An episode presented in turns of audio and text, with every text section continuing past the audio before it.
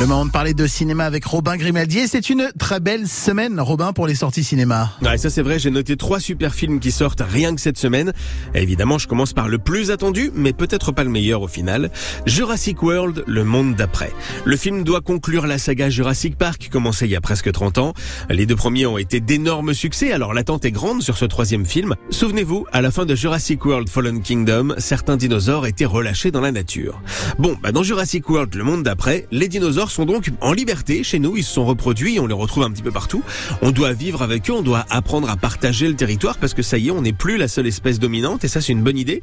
Le film va beaucoup jouer sur la nostalgie des premiers films Jurassic Park. D'ailleurs, il va chercher les trois personnages de la saga précédente, Sam Neill, Laura Dern et Jeff Goldblum.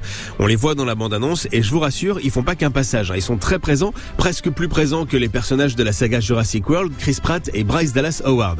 Lui aussi, c'est un détail, mais ça fait plaisir, il est de retour. Omar Sy est là. Il était bien présent dans le premier Jurassic World, il était absent dans le second, ben là il est revenu.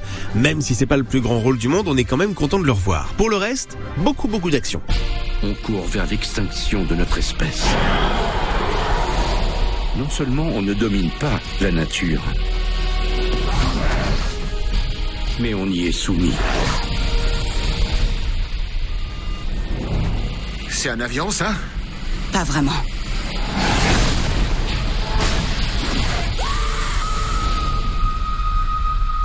Bouge pas. Plus gros. Pourquoi faut-il qu'il soit toujours plus gros?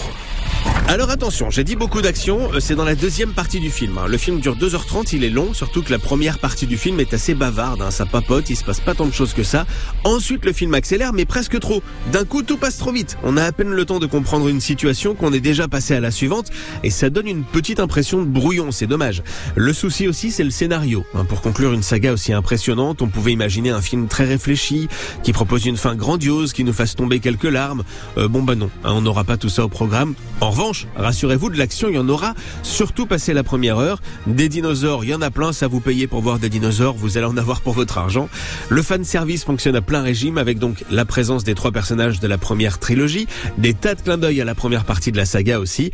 Jurassic World 3, c'est un Jurassic Park plutôt décevant, mais c'est un bon film d'aventure à grand spectacle et ça reste de toute façon un film à voir de préférence sur un grand écran de ciné avec un son de cinéma parce qu'attention au niveau du son, ils se sont beaucoup amusés. hein. Moi j'adore, mais attention, ça va faire trembler vos fauteuils. C'est plutôt impressionnant comme film Jurassic World 2, le rendez-vous ciné série